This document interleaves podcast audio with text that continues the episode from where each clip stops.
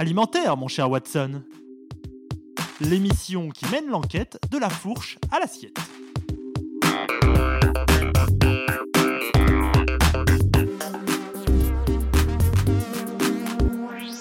Bonjour et bienvenue dans une nouvelle émission d'Alimentaire mon cher Watson. Cette semaine, l'émission sera pétillante. On vous parle boissons fermentées. Il ne sera pas question de bière, de champagne, de cidre, ni même de clairette de Die ou de crément. On vous sert plutôt une boisson de longue vie, d'immortalité, un élixir vivant. Bon d'accord, tout ça est un peu hyperbolique, mais le breuvage dont il est question est tout de même fabriqué et consommé depuis plus de 2000 ans. De Russie, de Chine ou de Corée, on ne sait pas très bien d'où il vient, mais en tout cas, il est revenu à la mode par la Californie. Goût étonnant, probable vertu pour la santé, cette semaine alimentaire mon cher Watson enquête sur le kombucha. Alors, à vos verres et à vos bouteilles, on passe le périphérique et en route à Ivry-sur-Seine dans les cuves de Jubile à la découverte de cet inconnu millénaire. Bon ben, je m'appelle Antoine, je suis le cofondateur de Jubile. Alors le kombucha, euh, de manière assez simple, c'est euh, du thé sucré qu'on va faire fermenter dans des cuves, un peu à l'image d'une bière, et qu'on va ensuite euh, aromatiser ou pas. Ça existe depuis combien de temps le kombucha? Le kombucha, ça c'est comme toutes les boissons traditionnelles, il y a plein de thèses différentes. D'après ce que nous on sait, ça fait à peu près 2000 ans que ça existe. alors c'est pareil, ça vient d'Extrême-Orient, c'est pas très bien si ça vient du Japon, de Corée, de Chine, a priori plutôt de Corée. Ça a des bienfaits particuliers?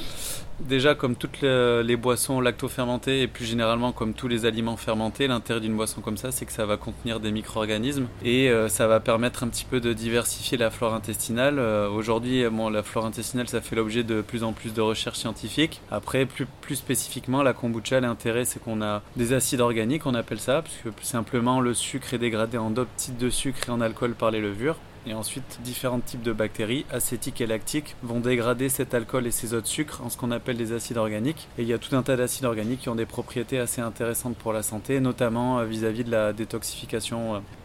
Là, on est à Ivry-sur-Seine, donc dans la cour de votre fabrique. Il y a des grandes cuves. On peut aller voir à quoi ça ressemble? Ouais, carrément. Allons-y. Donc euh, nous, on a démarré bah, à faire notre kombucha à la maison, hein, comme souvent. Et puis petit à petit, on a essayé de s'équiper, on s'est amélioré dans la production. Donc on est parti de quelque chose qui était complètement artisanal, ultra manuel, à quelque chose qui est maintenant, on va dire, semi-automatique. Alors quel est le, un peu le parcours que fait le kombucha, ou plus ou moins la boisson, avant de devenir kombucha? Alors euh, grosso modo, la première phase, c'est on va faire infuser du thé.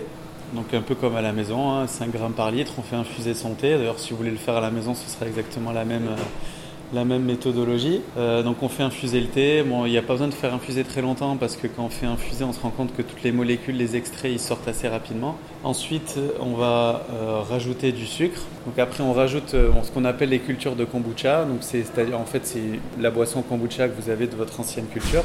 Vu que c'est riche en micro-organismes, c'est ça qui va permettre de réensemencer la boisson.